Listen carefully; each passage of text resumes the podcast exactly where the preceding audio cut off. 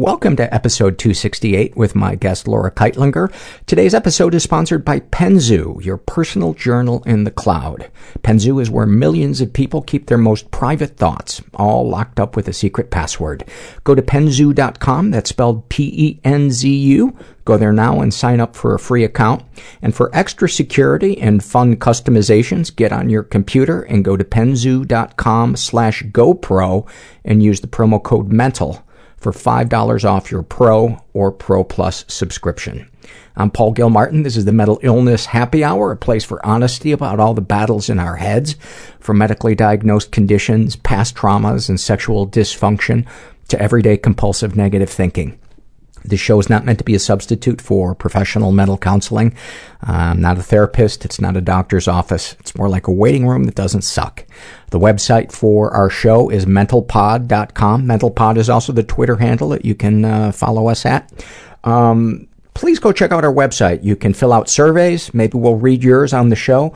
You can post in the forum. You can browse the forum. You can read blogs uh, by me, guest blogs by uh, other people. Um, you can support the show financially, all, all kinds of stuff. Uh, so go check that out. Um, did I have any notes that I wanted to share with you before today's episode? Uh, actually, not that I can think of.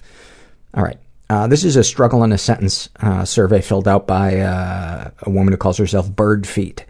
And about living with an abuser, she writes, Living with an abuser is lying to this day about small things so that another person's anger might be avoided. In a snapshot from her life, despite spending an altogether lovely day with my coworkers, I spent a lot of time worrying about them being as fake with me as they are with each other. This was filled out by Stray Dreamer, and uh, she's a teenager, and she writes about being a sex crime victim, uh, forever trying to convince myself that not every guy is like him. And this was filled out by Kim, uh, and this is a snapshot from her life, and she um, has terrible anxiety. And she writes, It's been three months since I've been in a crowd, standing on the pier at Coney Island, surrounded by thousands of happy people enjoying a hot summer day. The panic starts as a skip of a heartbeat and quickly consumes my entire body and mind. I freeze, unable to breathe or think, heart pounding, vision blurring, people staring. I start screaming for my brother, my boyfriend, anyone to help, gasping, screaming, and crying. I feel my brother's arms pick me up and run, cradling me like I'm his baby sister again, out to the parking lot. We sit in the car and cry together because he's felt the panic too. At least we have each other. I won't give up if he doesn't. I fear that I'm inadequate. I Fear that I'm inadequate. So recently I've been punching myself a lot. Sometimes I feel like my full time job mental illness is convincing myself I'm so alone. why hypervigilance I should try to do something. I hate my kids seeing me like that. I just imagine killing people. I woke up with rats in my hair. They warp reality. Am I losing myself or am I becoming myself? I go back to bed. hiding underneath the sofa while people were shooting outside the house. I was able to get myself out of Scientology. Put a gun to my mother's head, and I was 11 years old. And you're just garbage moving from one person's house to the next person's house, and you just hope they don't throw you out like garbage.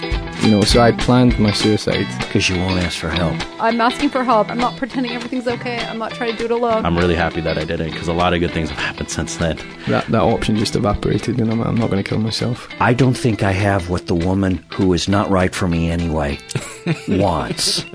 I'm here with Laura Kightlinger, who I'm very, very excited to have on the podcast. Uh, I've admired your comedy for a while, and uh, we finally got to meet. We did a show together at the Improv uh, about a year or two ago. Yes, and you were brilliant, and I remember laughing a lot that night. You're very nice.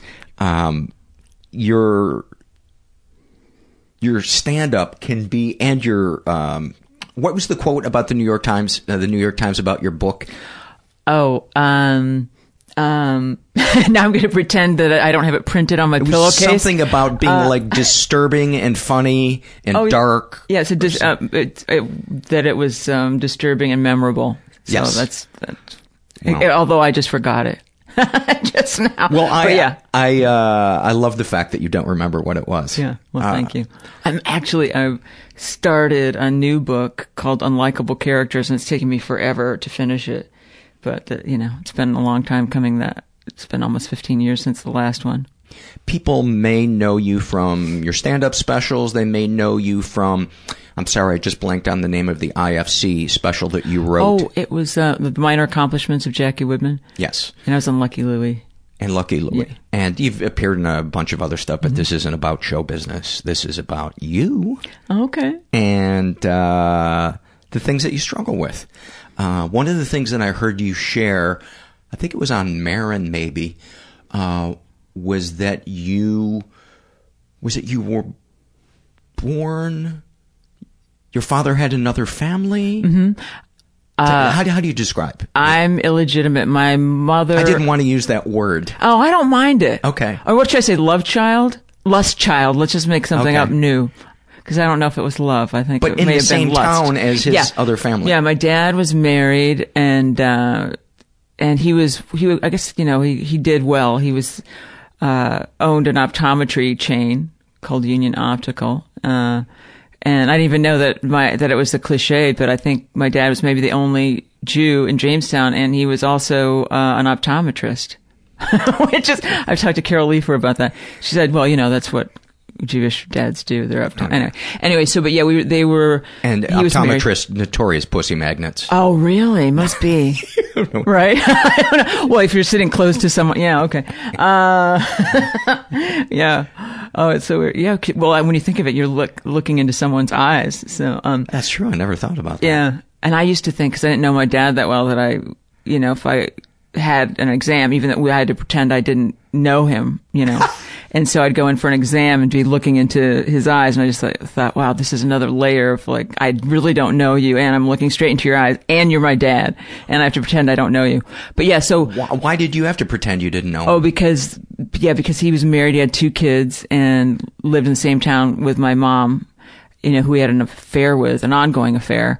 Um, they were in an affair. Uh, they had until he died. Um, and um, I was uh, yeah, I was 17 when he died. But yeah, because uh, you know, it's just a secret. It's a small town. We lived, you know, Did he know you knew?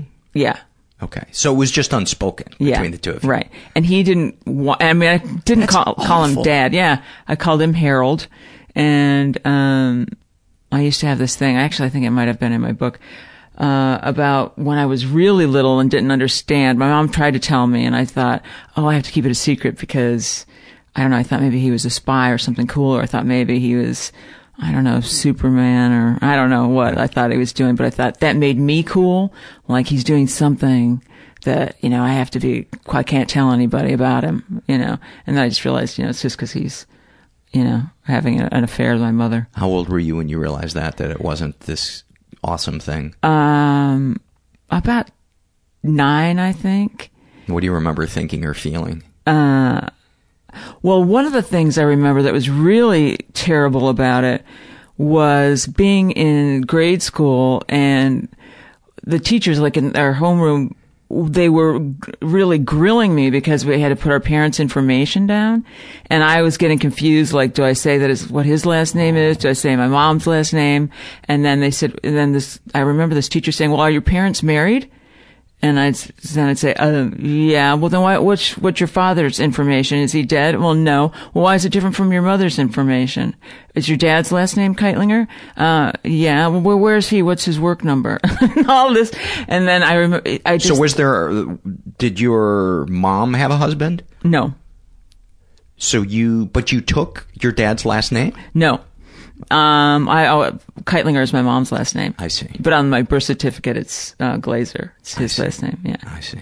So, um, Lots of stomach aches, I would imagine. oh yeah, yeah, and, and that, and I remember. Uh, I mean, my stomach's getting tight just Really, I was thinking, gosh, hearing this. You're sweet. I think my mouth is getting dry. Um, excuse me. Yeah, but I, I just remember that all these kids were kind of looking around, and then I, they, I think they thought I was dumb. Like, what, how does anybody not know what their father's last name is, or where he works, or all that, st- you know? And so I don't know. Mm-hmm. I finally got out of it. I think I told my mom, and then she, you know, called the school and said, "Why would you know?" Why'd would you do press? that? Yeah. You know, it's none of your business. And, you know. So give me some snapshots from from your childhood that you think could paint a picture so our listeners know you better. you know, it's awful, Paul. You, saying snapshots makes me think of a Polaroid I found of my mother um, naked in a dentist chair. How's that? Is that a better? Can you think of a better snapshot? we can wrap it up right there. That's that is got. I've gotten all I need. I've gotten all I need. That is so fantastic. That We have a word for that. Uh, awfulsome. It was awful at the time, and yet it's awesome in Yeah. in hindsight. and I was uh, what, what happened was a. uh, I was the editor of our of the high school newspaper, and we all decided, which I think everybody did, uh, to bring our baby pictures in to say, guess who this is and this is, and then I found a Polaroid of my mother. Um, and I actually, I, I think I had something about that, like trying to make light of it in the book, like just saying to my mother, um, do you recognize this person? Um, what, what's going on here? I was looking for a National Geographic and look what I found and all this. And, um, that must have been a really, uh, intense cleaning that you got that day. Uh, you know, and all this stuff. And my mom, my mom's really young. She had me at 19. Uh, and so, you know, she said, where did you find that? Where did you? And I, said, uh, in the bureau, in the living room. You know, you didn't, uh, did you try to hide it? And then, you know, this is so awful. Like how, how, uh, this is, I'll just say it, what the hell. You can edit it out if it's too profane, but years and years later, I brought my boyfriend home, uh, and my mom was married that, uh, my mom got, um, married, uh, when I was 30. So, um, for the first time. So she, um, but I was, brought my boyfriend home to where she and her husband lived in Ohio. And my boyfriend at the time was looking through a book on the nightstand and another Polaroid of my mother falls out. Uh, Naked. yeah. And so I, and my mom is petite and she's really pretty. Uh, and so, uh, anyway, I grab her in her nightgown in the hallway and I say, Hey, is there a bookmark in this house without your twat on it?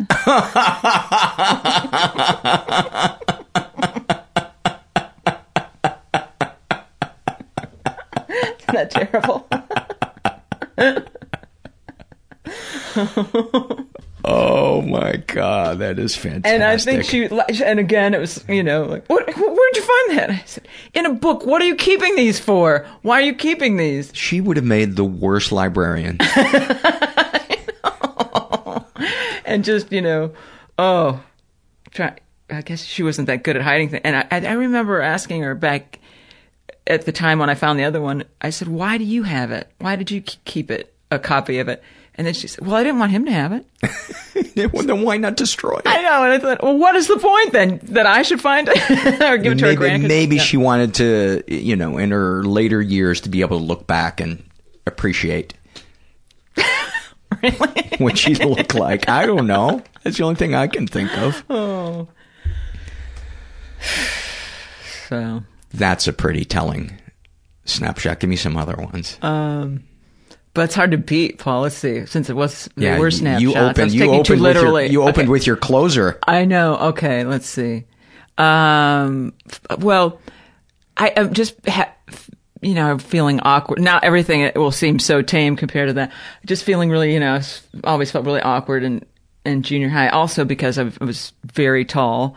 Um, How tall are you? I'm not that tall. I'm five, I'm five nine.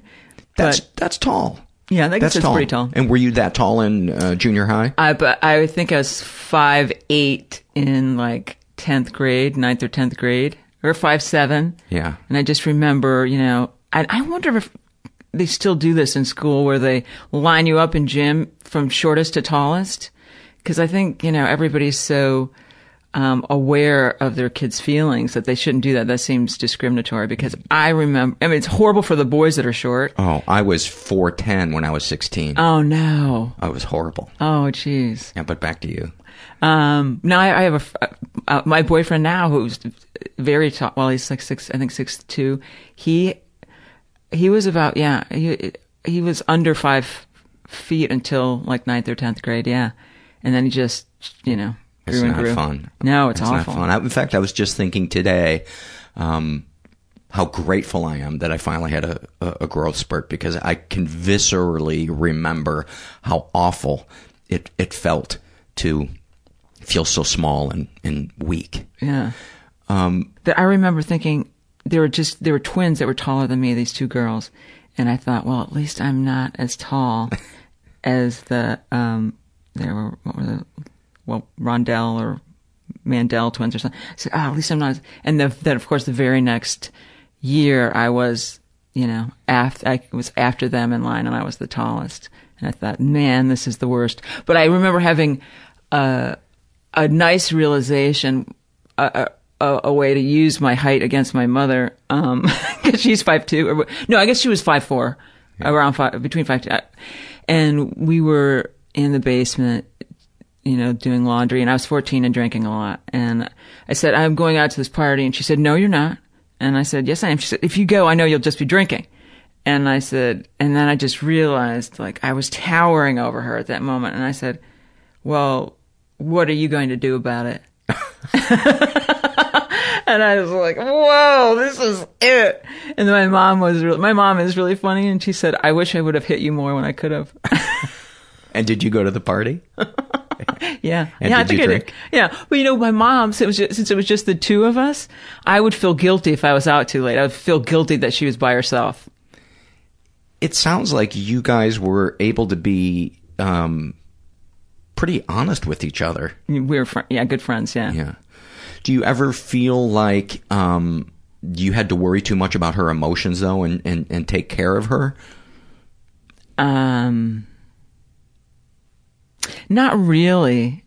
No. Uh, I think we were we were both really ill equipped to take care of anything.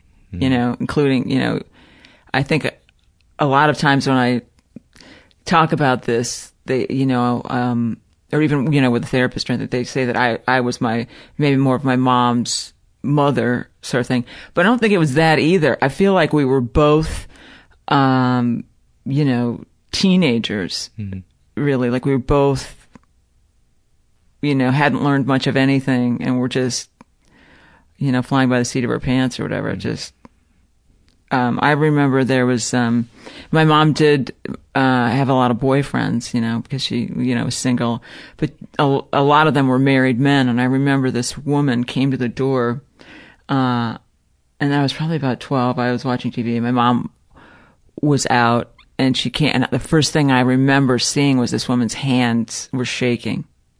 Oh my god! Yeah.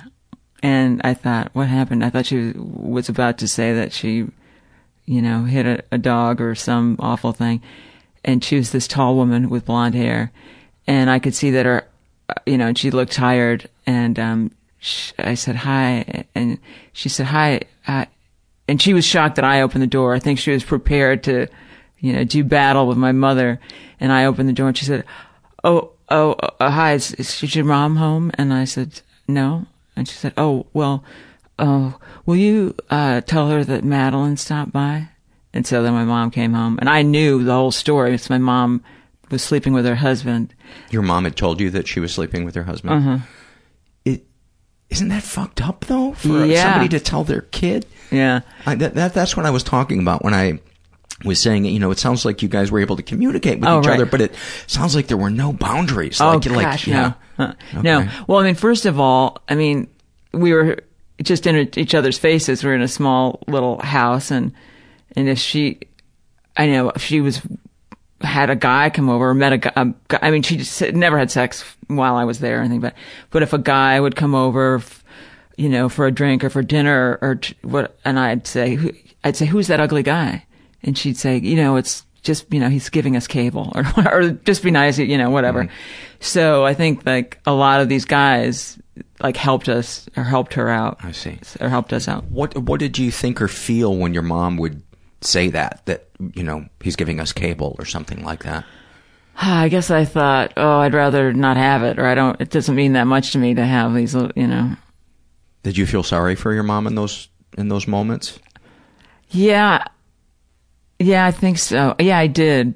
But then, you know, I was also pretty, you know, like a selfish, uh, you know, only kid, I think too, because I would, I would, uh, use the fact that my dad never s- spent time with me. You know, he only came over to see her or whatever, or they like would, you know, take weekends uh, away and stuff.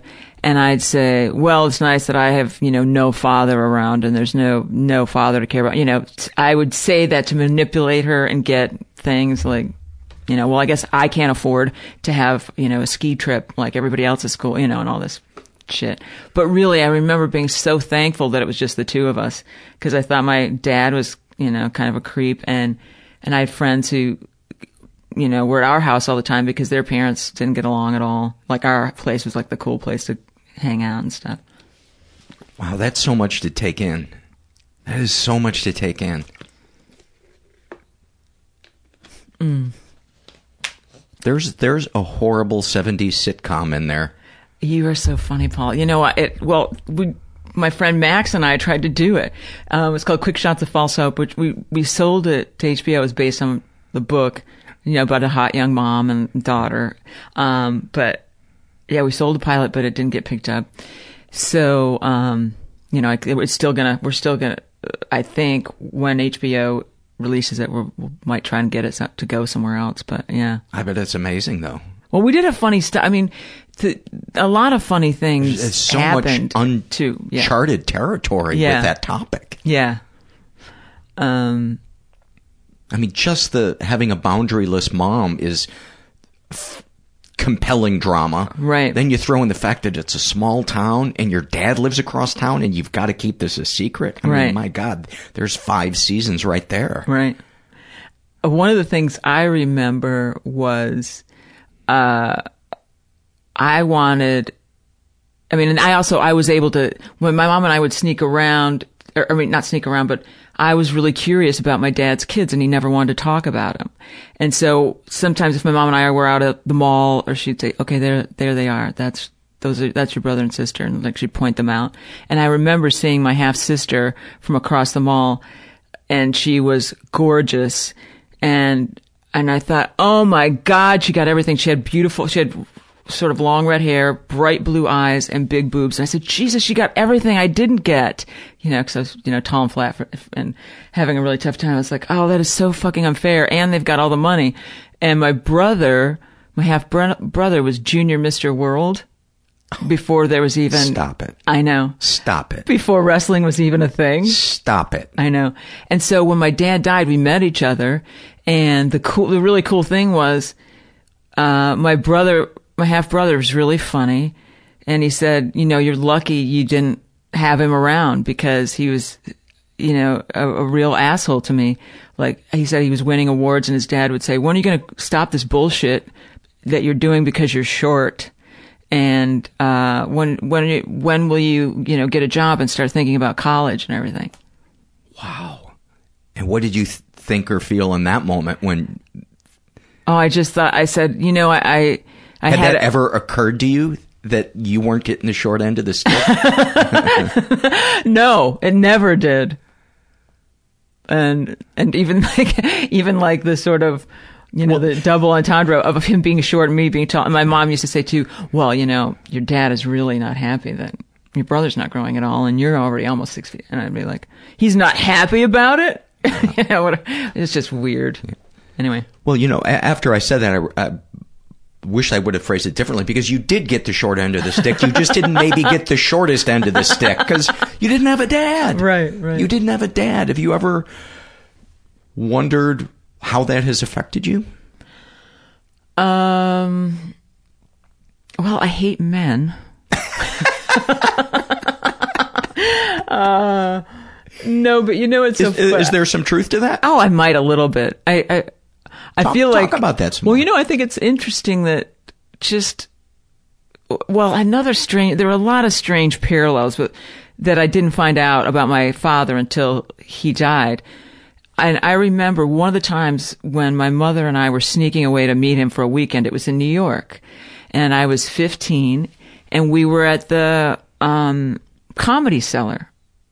And I did the, this just came to me about 15 years ago. I remembered what we were there. You know, I was excited. I was, you know, having tequila sunrises and we were out at night and I thought it was so funny. And I figured they weren't noticing that I was actually having, a, you know, an alcoholic beverage. And then my I realized my father was about to go on stage. It was an open mic night. No. Can you stand this? And he didn't go. And I'd never thought of anything. I didn't even really know what we were there for. And I was kind of getting tipsy and having fun. Um, and years and years later, I realized, oh, he wanted to be a stand up. And then I became, you know, he died before he knew what, that I, you know, did it. But I just thought, that's really crazy. And I mean, he was so in his way, like so kind of, uh, not just, not really manipulative, but whatever, like everyone wound all of it. And I also have a sibling. I have a sister um, from his first marriage, and we all wound up doing sort of what he wanted to do. Like I have one sister, my half sister from his first marriage is brilliant. She went to you know the Harvard School of Government and um, or Kennedy School, I think it's called, and just um, and my other sister is an optometrist, my half sister. My brother became a doctor, the one who worked out. Um, and then I became a comic. They, like all these sort of things that he would have wanted for himself or us, we wound up doing, which is kind of strange. When you when you would go for these weekends with your mom to Mhm. go meet him, Mhm. were you craving to get some time with him? I think so. Yeah, I think I tried. Like I tr- sort of tried to bond, but it, it, did- g- give me some moments of, of that attempt, or do you not recall any? Well, one of the things that always sort of, if we, you know, could make each other laugh, and, and we did, I think, a little bit, uh, he wouldn't take any pictures of us. I mean, with us. Like, he would say, go, go ahead, go ahead. And I said, why don't we take a picture? And I- so there are no pictures of him, like no evidence or whatever. Mm-hmm. But there are picture, but he took pictures of my mom and I, you know, like tourist pictures and stuff. But if I were to hug him and say, oh, mom, will you take a, a picture? You know, he would mm-hmm. say, no, we'll just take it of you, or we'll just, you know, What did that feel like? terrible. Well, I mean, that's heartbreaking. Yeah, yeah. I just felt like, you know, just A literal rejection. yeah, and uh, that he was a strange, sort of like a stranger, and and I would just talk it over with my mom and, and say things like, "Can should I call? Can I call Harold Dad, or should I call him Dad?" And she said, "No, I don't think so. I don't. thi- I mean, you can, but you know." And then I was, I just sort of gave up. I think I gave up around the time I was twelve or thirteen. And then he said something really terrible to me the last time I saw him. Why wouldn't he? Yeah. what did he say? Oh, I think I've said this before too, Paul, and I feel like I've said this on a podcast, but um, uh, we had snuck away to um, uh, where were we? Um, Puerto Rico for New Year's Eve, um, and he was having like a, heart to heart because I was 16, about to go to college, and and he said, you know, okay, I think, he, and I was thinking, he's finally being sweet to me. He said, all right, I know you need a car. We'll get you a car. It won't be a good one, but will, you know, but we'll get you a car. And I was like, okay, thanks, thanks. And what, you know, and asked me what I, I would never ever tell him I wanted to be, you know, a performer or anything or commu- I said, well, I think I'd like to write for a newspaper because I'm the editor of the, um, and, you know, or maybe be a broadcast journalist or maybe, yeah. And then he said, well, you know, you're not very smart and you're not very attractive, but I think you'll do okay because you have a lot of ambition. And so every therapist I've gone to said, well, no wonder you never feel like you look good or your hair's right or you're, you know, or you're, or you know, cause that, no one could have said a worse thing at a worse time, you know, to a girl because, you know, I guess especially you're looking for some sort of, uh, just confirmation, I guess, from your father that you're an attractive, per, you know, whatever. I have these moments sometime on the podcast when I think I've heard everything that's just a gut punch. Mm-hmm. And that is, that is one of the worst, not only gut punches, but series of gut punches Mm-hmm. that, that I've heard. I'm so sorry that, Oh, you're you, sweet. Thank you. Yeah. No, I know. I mean, I feel like I've talked about it enough. I mean, it doesn't, it, it, I do feel, you know, better about it. I realize how bad it was, you know, I've had, you know, therapy. Um, But another thing with my mom that I thought was so funny, my dad died shortly after that, and but I stopped talking to him, you know, at that point. And my mom would say, my dad, I guess, was so checked out. Like, according to my mother, when they like had seen each other a couple times, and I, you know, I just wouldn't be around when he came over, and she said, you know, your dad is really upset. He doesn't know why you don't want to talk to him anymore. And I said, why do you think? And my mom said, oh. Uh, I know. I think he's an asshole. I know why you don't want to. I'm just saying he feels bad. I think he doesn't realize how awful that was. And I said, okay. Anyway, but so he died, and um, uh, when I found out, my I, my mom and I were talking, and I said, "Well, you know what? I knew he'd find a way to get out of getting me a car."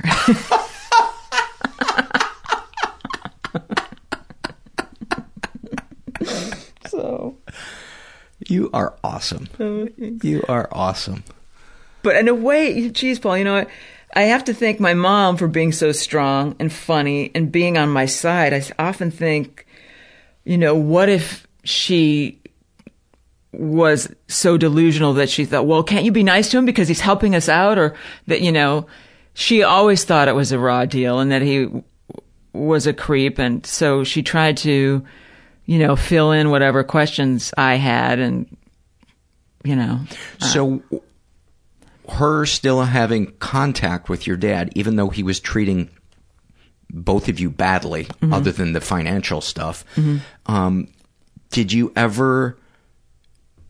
Was your mom's interest in it purely financial, or did she still have feelings for him? I'm wondering why she would keep exposing her daughter to somebody who was so mean. Um, she did have feelings for him. I mean, we will still argue about it to this day about things. Um, and she'd say, "Oh, he wasn't that bad." And she said, "Well, you know, he was."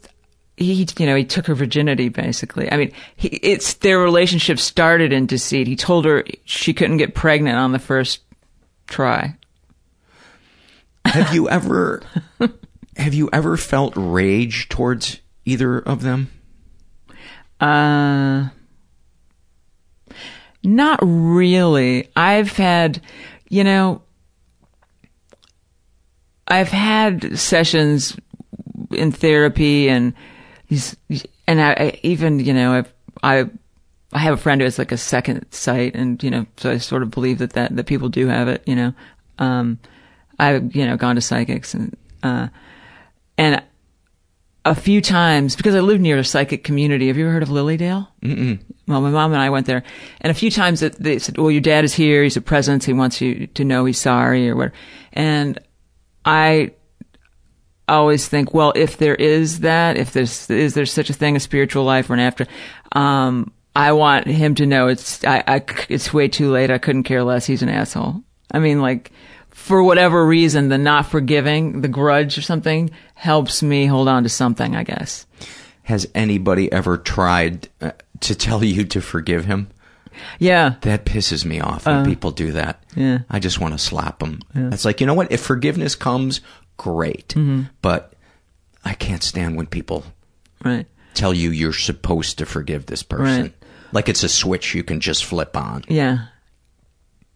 And I mean, I, I imagine he had a, you know, and then of course, well, his parents were probably terrible to him. And, um, It's not an excuse, yeah, but I, I know I'm talking to the somebody that feels exactly the same way I do. I'm more so talking to the listener. Yeah. Um, God, that is. So, how do you, with all of those damaging things that have happened to you, how do you, how do you cope? How did you, do you numb yourself in some way? Do you distract yourself with work or addictions or, um, how, how did you cope? I mean, obviously humor is, Right. is one way, but Well, I think you know, I was re- I was depressed, really depressed after he died, and for another, you know, for an awful reason. Really, I felt like it was the final kind of a stab. He didn't uh, leave my mother in the will or me, and the craziest thing in that was his first wife, who became a lawyer. She was able to track us all down so we could meet because in the will it listed people's names that you know and then listed my name and it said Laura Kightlinger, and they thought that I was his a mistress. Um, it's Wow. just so crazy because they couldn't, not her name, but they, they found, you know, Sure. found, you know, his kids. And so Carol was from the first marriage and then Renee and Gary f- from the second one where he met my mother and then had me. So they just listed his children basically. And is that when his, his other children found out about you? Yes. Yeah, and I met uh so I met the daughter from the first marriage and the son and daughter from the second. And do you get along with them? Yeah, and we did we actually got along really well. I mean, it was really difficult not growing up with them, but I used to write to my brother all the time and I lived in New York for a while and I saw my sister uh quite a bit and then um you know, we just sort of really drifted apart like I th- I think I mean, cause I was, you know, in my twenties and really sort of, you know, just sorting things out. Then I moved to LA and then back to New York and we all sort of, I think it was easier to not keep in touch, basically. And the, my half sister from the second marriage was the most devastated by his betrayal, I think, because of all of us, she was the one that was closest to him. And uh, according to my mom, like said, she didn't understand why her mom was so mean to him or so kind of dismissive. But her mom also knew. Uh, apparently, her mom knew when I was four that you know. Boy, did he leave some wreckage. Yeah. Holy shit. So What as you recount all of that stuff? Mhm. Do you feel anything? Um, I feel like, I mean, I definitely f- feel sad for myself as a teenager or whatever. I feel sad for myself as a kid, sort of. But I don't, um, I don't know. I think, again, like I, I didn't ever think that my childhood was bad because I was so close to my mother. And I feel like there was a lot of freedom just because it was the two of us. Um, and I knew firsthand, I stayed with my cousins a lot and my, my mom's sister and her husband were, you know, terrible. They, he was an alcoholic and my cousins had a really hard time because their father was an alcoholic and I hated staying there. So I guess like I, I was able to see like, oh, thank God I can come home to my mom and it's just us and it's relaxing and, you know, but I had, Yet there was also terrible emotional neglect Yeah. from from your mom. But I think a lot of kids don't. You don't notice the absence of something. You don't know they notice the absence of structure Uh-huh. and boundaries and all those other things. It's your normal. right, right. Yeah. Um. Talk about your depression. When did that come about? How how many times do you think in your life you've thought about suicide? Um,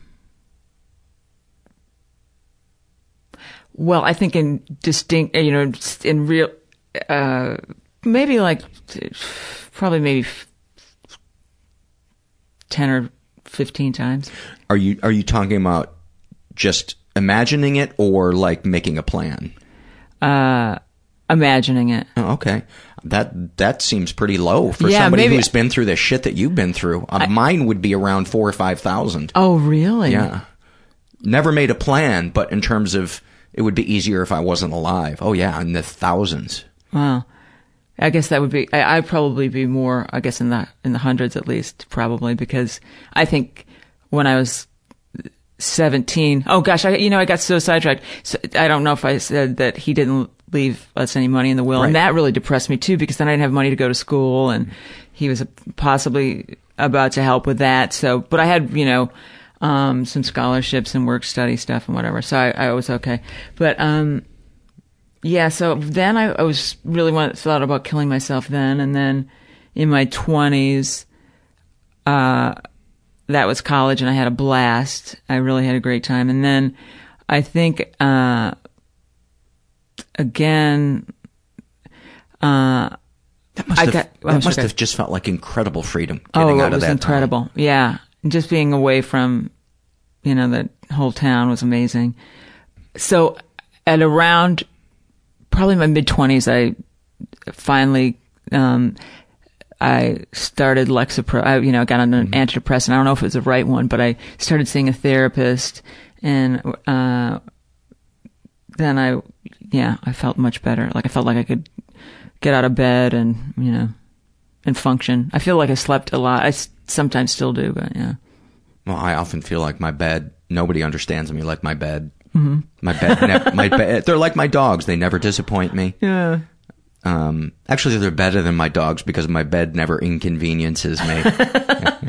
Well, I gosh, I feel like that my that I feel that, that a connection with my bed too. Like it became, uh, you know, it's become a treat. Like after something, you know, if you were, ta- you know, taking out for ice cream or whatever when you're a kid. And that's how I feel. Like if I can get back to bed for 20, that's like the treat I give myself.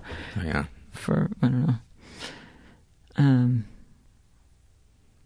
So your depression hasn't been as bad since you started taking the the meds in your 20s. Mhm. Well, that's good. Yeah. What other issues do you do you struggle with, or any seminal moments from your life that you want to share with us? Um. And they could be life affirming and awesome, and you know, an epiphany. Those Mhm. are good too. Uh, will you give me an example of an, a life affirming moment for yourself? Um, well, for me, um, I, and and maybe I'm just thinking of this one because uh, he just died, but there was a um, an acting teacher in my theater and drama department in college who was very uh, did not smile a lot, um, but everybody kind of worshipped this guy, Mhm. and he was he was just he, everybody wanted this guy to notice them. Mhm. And one time I was in a doing a scene study class with him, and we were both getting a drink of water uh, during the break, and he just looked at me and he said, "You know, if you want to be an actor, I think you can be an actor." Ah. And it just, I'd never had anybody. Maybe I had had people say things that meant Uh-huh. that much to me, but Uh-huh. it um because my parents my parents would would compliment me, but coming from this guy because Yeah. I really worshipped him, that was um that was pretty profound. That was pretty profound. That yeah, that's that's amazing. Um, I I had a moment like that, I guess, um, when I was doing stand up in Boston. Uh, I was still in college, and I, I guess I was probably 22 and just starting out and writing all the time. And my stuff was not you know not great by any means, but I you know really meant a lot to me. Um, and after I got off stage, I was wa- I'd, I'd heard everybody had heard about Bill Hicks. I was walking toward the bar. Bill dying, you mean? Or no, just no. Back then, um, Oh, what he a great still comic around. he was! Yeah, yeah, oh, he, Yeah. amazing, the Lenny Bruce of our generation. Oh gosh, yeah. And um, so when so when I started doing stand like eighty eight or eighty nine, I don't know what. Um, you know, one of the first time I don't count that I start. I don't say that I started doing stand up usually till ninety two because that was the first time I ever had like ten minutes to go on stage. But anyway. I was there and it was kind of this magical moment. I think it was Stitches. I can't remember but I walked off stage, walked to, the, started going to the bar and I looked over at him and he said, Hey, I really like that joke about, and I remember what joke it was. I used to do this joke where I said, you know, uh, people are being killed for their, you know, people here, you know, because it's winter, people are being killed for their coats and I don't think that's right. I think, if you're going to kill someone for their coat, you should eat them too. Um, which is like a simple, not that great, but the fact that he liked it, it was, it was really funny. It was a good joke. And I just thought, okay, that's it. I've made it. Yeah. Yeah. He was amazing. I know. I so wish he was he was around today so Me we could hear too. what he has to say. If you guys have never uh, heard of Bill Hicks, uh, Google him. There's a lot of videos, and there's uh, a great documentary on him called "An American Something." Just ty- type in Bill Oh, Hicks know. Yeah. American. Uh, American something. It's a great documentary about uh, about him. I, I still have one of his CDs in my car, and I think, gosh, what is it called? Has one word. Oh, boy, I can't remember anything. Reckless? Uh, no. Relentless? I don't know. That sounds familiar. Yeah, but that that's that to me is just quality you know, material. I find I find that a lot of just the HBO specials and or, or just comedy specials in general, they don't seem to be about material material anymore. It's kind of just you know, kind of a something that you give a famous person. And I think a lot of a lot of these hour show, you know, specials are sort of thin at about the 40 minute mark. Mm-hmm. But back then, you know, in the early 90s and stuff, it was a big deal to get a special. It was huge. And you had to have huge. a lot of material. So, what other than the depression? What are um, I, I would imagine that from the things that your dad said, um, you must struggle with body image and feeling confident. Mhm. Um, talk about that. Uh, well, I went through. Um, my friends tease me about this too, but well, uh, you know, I'm vain anyway. But I went through this period where I kept getting. Um, I, I would get a facial like every other week, and I'd get peels. I'm like, I, You mean a guy jacking off on your face? no. you said that so seriously. I was like, I had to disguise it. That's isn't that what a facial is? When- No, no, no, no, no, you No. dirty thing. No, I am talking about not feeling attractive and feeling, you know, ugly. And I am, you know, pouring my heart out to Paul Gilmartin, and he says, "Oh, yeah, I mean jacking off on your face? No, I mean a facial because you want to, That- you know, make that sure your skin's clear and smooth, so you sort of look pretty, so you kind of have some color, whatever." Oh, good God. I am so editing that out. No, you are not, Paul. I'm going to listen for it. I try to throw in dark jokes, and so- sometimes they backfire. No, it is really that funny. I might you keep have been, it in. No, but it's perfect. But you know what uh, the joke that I was making because that's called a facial. I, you know, I, I'm a little checked out about some stuff. That I, that almost seems I like too nice of a thing. I to believe called that's that. what it's called. Oh. Is a facial. Jeez. Yeah. Now I can't even enjoy a facial anymore. I hate myself so much right now. I think that's perfect. Oh God, no, but um, or you know, or just and that I and I kept dyeing my hair different colors and thinking, do I am I kind of to look better this way? And then you know, I think just the anger sort of manifested itself. Possibly, I had really bad TMJ. I had jaw surgery. I was, you know, grinding my teeth at night, and I had to get. They actually took my jaw, upper and lower, off. What? Yeah, and then put it back on, and that's the worst pain that I. I mean, I remember being in the hospital with a morphine drip stopped. Uh, I thought, oh, I hope there's something like uh, anything I can kill myself with because this is unbelievable. And it was sort of funny. I think it's okay to say I was dating um, Jack Black at the time, and he You guys wa- were together for a long time, yeah, right? like years. seven years. Mhm. Yeah. And he was an angel. He was there constantly, you know, seeing how I was and everything.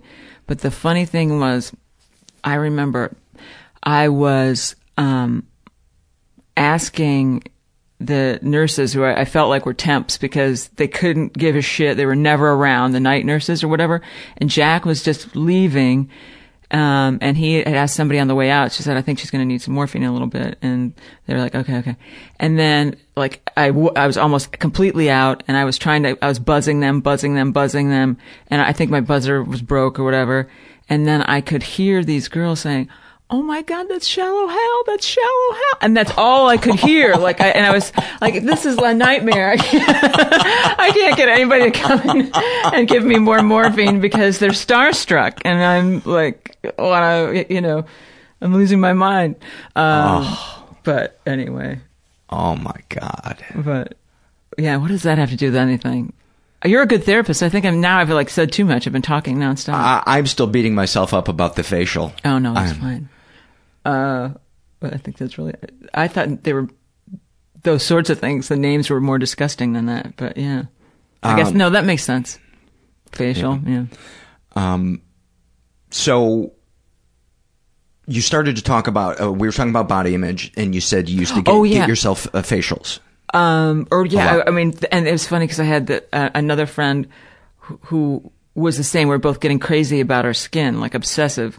And we said we're gonna keep going till we get to the dermis because she would say, "Oh, there's this great peel," and and this uh, and and uh, we were laughing because one day we both our faces were like raspberries. We they were just, Just bright scraped. red and peeling.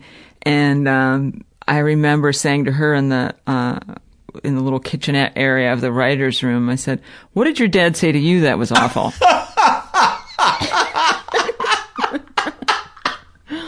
oh, and it was kind of funny. She said, "Oh, well, you know what? It was my mother. She said I wasn't very ladylike or feminine or whatever." And and this uh, woman was a, a a really an amazing athlete when she was a kid. Yeah. And and I said, "Wow, hmm." I went mountain climbing one time, and I came back, and my wife posted the the pictures of me on the summit, and uh, and one of my friends looked at the pictures, and he said, "And when Paul got to the summit, did his dad hug him?" That's nice. That's sweet. wow.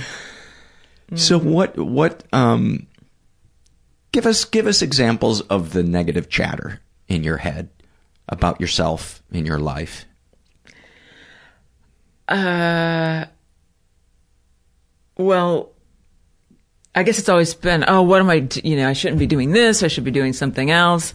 So my mom, up until recently, would say, you know, what are you going to do? You, you, how, how will you save money if you, you know, I don't know how you can do it. You don't know if you're going to be working or, uh, and she'd say, what, what's your, I mean, what's your fallback plan? And so lately I've been saying it's death. I should have been saying that all along because really I have no skills. What is my? I have no skill, so it's always you know there is no fallback plan. I think about that sometimes, and I go, "What would, what would I do? I would be if if podcasting didn't exist. I have no idea what I would be doing because I cannot. Can you stomach doing stand up anymore? Going on the road and doing stand up? Not on the road, but God, Doing little local gigs. Paul, I have been. I've been doing it, and I find you know it's kind of cyclical. I mean, there are times, you know, I quit for six years and then started again, which is great because you know, being a, a 20 year old, you know, as I am. No, I mean, I started and stopped and started and stopped and trying to get back in now is a fight. Sort of like I want to do an hour special and, and I think, gosh, would anybody take this as a pitch? I have material. I, for four years, I have been writing new stuff, so I have an hour. And so, uh, and I think I am, I, I'm hoping to hear back soon from, uh, a few places, but the thing is, I enjoy it again because I stopped for a while and I have new stuff, but I could never go on the road and I couldn't, even when I started, I never did well on the road. Did you, It's- were you ever on the road for any oh period of time? God, yeah. And yeah. I, you know, I don't think it helps material because you wind up Pandering. yeah, to survive. yeah, yeah. to survive. And then you feel like a dirtbag because you, you know, did the material that you don't really like Mm-hmm. just to entertain yeah, sexually stunted people who are drunk at midnight. right. Um, what was I going to ask you? Talked about the negative talk. Was there was there more negative talk that Other than just feeling like I haven't gone far enough in, you know, or done enough, you know, career wise, or I'm not successful. That's been that's been sort of the running thing anyway. Uh, but do you think anybody ever feels like, oh, I nailed it? I'm good. God, I hope they do. You seem like you have an incredible work ethic, though, even when you're depressed. Well, I do try. I mean, I try to keep. I, uh, I what I. I guess my motto is to keep throwing shit against the wall. It's all you know, like with pilots and stuff. I do write all the time to try and get something going. So That's pretty admirable because I look at people that can work their way, um, generate, you know, be their own boss and generate things when they're depressed. Uh, I always look at them like uh, it's a comet. Like, how does that, how does that happen? what do you do when you're depressed? Nothing. I mean, I do the podcast because it's a, I have to do it. I also enjoy doing it. Um, but it's a, there are things that are negotiable and things that aren't nego- negotiable when I'm depressed. Uh, Doing the podcast is not negotiable. Mhm. It, it will, it will get done. Mhm. Almost everything else is negotiable. Opening my mail, cleaning up the backyard, you know, uh, non-negotiable thing, taking out the garbage, taking the dog to the vet, right. you know, going out to dinner with my wife. Mhm. Sometimes when I don't feel like going outside the house. Um, so I'm sorry. Did your wife say, "Oh, okay"? Did she try to get you back on track, or say, "Okay, th- I know Paul will be sleeping most of today," or, or she's how- very compassionate about Mm. my depression. Um, but sometimes she'll also hit a wall and say, you know, I'm I'm really um, kind of feeling alone here, Mhm. and I'll try to bring my A game a little more because it's you you know it's hard to know. Am I just being a procrastinator, and am I just using my depression or as an ex- as an excuse, or is my depression really got me paralyzed? right? Do you, ex- well, I should ask, do you experience that? Uh-huh. I, I mean, actually, today I went uh, to see. I thought maybe something was wrong with my thyroid, uh, and it isn't. And then I was almost depressed about that. That it wasn't. Yeah, because I thought I have no energy, and you know, I've always had a low grade sort of depression, and or just with me all the time, kind of depression. And but lately, uh, I've really I've had so little energy, and I and I am just like thinking I'm in a slump, and I think. I mean, exact, it's exactly what you said. I think it's oh because I don't want to finish this book because what's the difference? And everybody writes books, and you know who cares? And uh, you know it doesn't matter. Even though I feel like it's it keeps my brain alive to write. I really enjoy writing, but I think And you're a great writer. oh gosh, thank, well, thank you. I I do. Was that uncomfortable? No, no, thank you. That's sweet. I And I hope you realize what a reputation you have in the comedy community.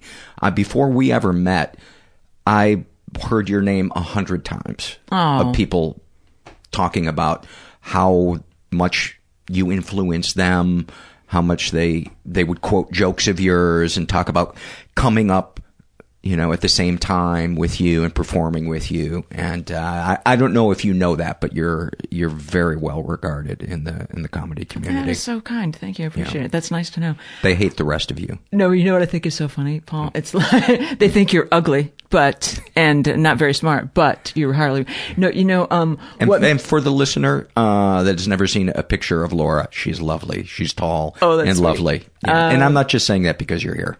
Uh, there's one thing that I thought was so funny. I remember being at the improv and there was this, it was, um, it was a young guy. I thought, oh damn, I don't remember if it was, I think it was a young guy. Maybe it was a, a young woman. Uh, but she said, you know, you've been a big influence on me. Do you mind, would you watch my set? I, I can't believe you, you know, and I said, sure, you know, that, you know, I, that's nice. And everything was the filthiest thing you've ever heard. and impre- impressions. And I, and I thought, you know, don't, don't give me credit for that, please. like, just, you know, like when you're, you know, oh, it's just awful. Like when you shit and you come at the same time. And I was like, Oh, oh, my God, that, that, I, you know, that's sort of the sort of thing I, you know, I, you know, I don't really like shock humor or, or that's all, you know, scatological Well, and, and plus, stuff, you know. your your stuff is dark, but there's a point underneath it. Thank you. There's I think so. I try, There's an yeah. original thought underneath there. The wrapping may be in something that's very dark, but there's like a human pain Yeah. under underneath it, and uh, that's one of the reasons why I thought you'd be a, a, a great guest because there's there's um, there's a vulnerability there, and when you talk about your personal Mhm. stuff in your in your jokes. You know, Paul, I'm glad. Well, thank you for saying that. I'm glad. You know, so, you know when people say, "Oh, uh, uh, do you talk back to the audience when someone heckles you? Do you, uh, you know, leap back at them? Do you get back at them?" And I, I've always, um, and that might be because I feel vulnerable. I would never do that, no matter what. I don't think I could really. Have you ever had that happen? Where somebody, or you see a comic on stage and they just Destroy. obliterate someone, like just, you know, just go for, you know, their jugular. And I think, what on earth are you doing that for? I mean, it's just so unnecessary. And I just, I think that has nothing to do with the person or, you know, in the audience or anything. That's not having therapy, not, you know. I when I was first starting out because I didn't feel like I owned the stage Mhm. and I wasn't really comfortable. Um, I would come with all barrels. Oh, yeah. you know. And then after doing it a couple of years, I would not do it as intensely. And by the time I've been doing comedy for maybe 10 years, I would find it amusing. Yeah. I would find it amusing and I would kind of gently make fun of the situation. Uh-huh. Like I remember this one night I was performing, this very drunk woman said, You have a pug nose and a fat face. And I just started laughing because I said, What makes you think, A, that that's an appropriate thing to say out loud, and B, that I don't already know that? If you know what Paul Gilmartin looks like, by the Yeah. way, listeners, he's very handsome. He has a perfectly Yeah. cute nose. I wouldn't say pug nose at all. What is a pug nose? Up? It's like my nose. No, No, it it's just not. it's uh it's small and kind of uh chubby. It's- I'm no, okay. it's a- I'm okay with, okay, but with, anyway, with how I honestly, look. But um that just that but that was true. one where if if it had been five years earlier, Right. um I would have probably gotten you know super mean and Right. super personal. But and- it's also not true. So Yeah. I mean, it isn't. but it made me laugh. okay, it, it made me Yeah, laugh yeah. because it was just so ridiculous. Right. Um, I love being where you are, where you're at, though. I know, finally know that feeling, and it's worth continuing to do stand up for that. The oh, I, I'm not, you know, I'm not threatened. Yeah, yeah, I'm not threatened. I'm not. You're not attacking me. You, this isn't spiteful. It's just everyone's a little drunk, and Yeah. and you know you can handle it. yeah. But yeah, I know because I would have felt. Oh, yeah. And I remember what she did. She said, "I'm sorry, I did it. I've been doing shots of 151." And I said, "Well, that's not an excuse." And I think I was still drinking back then, Uh-huh. and so I said. Uh, can I get a shot of 151? and so I did a shot and I looked at her and I said, you're a cunt. oh, that's brilliant. And the audience, it was like a, you know, the audience got their, I don't know, whatever it that's was, because they wanted to see, they Yeah. wanted to see some type of, uh, comeback or whatever, but. That's fantastic. Hmm. So what what are what are some other issues that that you struggle with or negative self-talk or moments in your life that you think help the listener understand who you are more or me Uh. or me? What are your darkest thoughts Um. that you're comfortable sharing? hmm Uh, well, I, I think, and of course this would never happen, but I would love it if there were, if there was a spay and neuter, uh, truck for people and their pets. like fantastic. To me, what, I mean, to me, that's such, that would be a civilized, uh, helpful, you know. I having done this show and reading the surveys where there are surveys on the website that people take anonymously and share Mhm. their deepest darkest secrets things they've done had done to them and hearing the things that happened to people when they were children Mhm. i mean for instance what the things that your dad said to you the way he treated you Mhm. um I, I'm always thinking that same thought to myself is, how is this, how is this allowed to happen? Mhm. That people like that can breed, but right? Who who is to say who can breed and who can't? Yeah. You want to you want to uh, trade some fears? Sure. Give me a fear. Um, I feel like uh, I'll, I one of my big fears is not um, being able to save enough money to um, uh, buy a, a place for my mother because I'm you know kind of struggling with getting a down payment on my house and all this stuff. So my fear is not ha- being able to save enough money because I really would. My mom keeps hinting uh, about coming out here, and I want to be able to buy her a house because there's no way in hell she's going to live with me. I'll lose my mind. So um, that's I don't know. It just takes me a long time to have chunks of money. I'm just not good with money. So that's a big fear. That that must be a tremendous amount of pressure to feel that to feel that you're responsible for your for your mom. Yeah. I mean, I guess that's also, I mean, another thing that I've tied up in my own head with success. Like, oh, if I can't even, you know, and, or, and I was telling my boyfriend, I said, either that or I have to have enough money that we could both be in the same assisted living center and that it's nice. We're both, you know, close to the same age.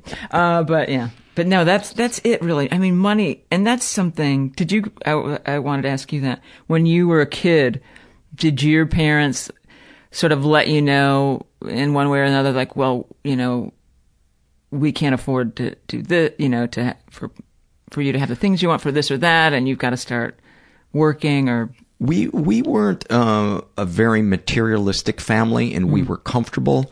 Um, and I don't remember the things that I wanted weren't necessarily expensive things; they were dangerous things. Like I wanted a motorcycle, I wanted a mini bike, um, things like that. So it, it was more that um, we couldn't have them because they weren't they weren't safe oh, okay. but I don't really ever remember. Uh, we were solidly middle class, between middle class and upper upper middle class. My dad was an insurance executive, and uh, in fact, I was just thinking today about this.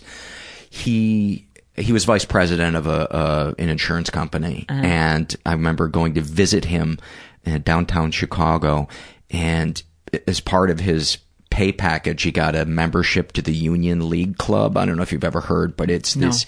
It's like that club in Trading Places where mm-hmm. those two guys oh! go with the big chairs, and it's Beautiful. all male. Uh-huh. And I remember we, my dad was giving me a tour of it, uh-huh. and because it's all men. All the guys are swimming nude in the pool. So there's like these old guys with scrotums down to their knees. And I was just like, I am no longer jealous of my dad's membership to the Union League Club. but I think my dad even, it wasn't something that he even really liked. It was, I think he kind of, he was, my dad was a very unpretentious uh, person. Um, but we, um, we didn't want really for mm-hmm. essentials. Right. But um, your dad drank. You said yes, but he was. I didn't even know he was an alcoholic until I was leaving for college, and my mom said, "Keep an eye on your drinking; it runs in the family." And I said, "Who?" And she said, "Your father. He keeps vodka hidden around the house." And I had no idea. Uh-huh. Uh, did your brother know? Did he know? Mm-hmm. Yeah. Oh. Yeah, I'm sure she. I'm sure she told him. And is too. your brother older? Uh, one year older. Uh-huh. Yeah, I only saw my dad slur his words once when wow. I was like 20, three, maybe. Gee. Once. Never saw him wobble.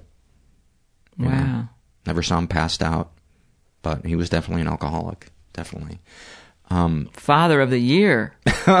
you know, as far as alcoholics go, yeah. Um, his his thing was neglectful. He just was checked out. He wasn't uh-huh. interested uh-huh. in our lives, but he wasn't abusive. He was just neglectful. Mm. But um, it was hard. You know, when he died, I felt like I should have been more sad, but we really didn't have moments together. So it, it it was, or maybe I was just so numb on antidepressants that I sometimes wish that wasn't a, the the side effect of, of some of my antidepressants. Is So that- you started early with antidepressants, right? uh like No. two thousand?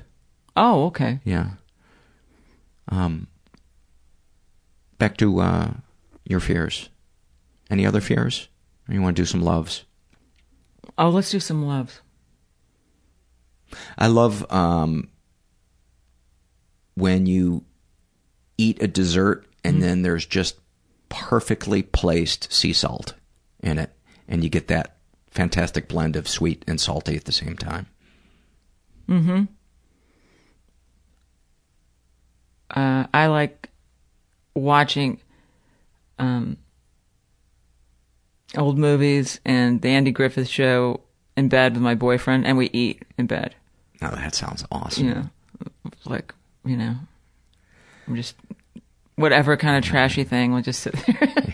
I, you know, there was a while we were really into the Knick, and I said, "Man, and you know, it, have you seen the Knick?" No, what is it? Oh, it's an amazing it's an amazing series. It's um it's on Cinemax and it's about uh it's an old hotel called the Knickerbocker that became a hospital.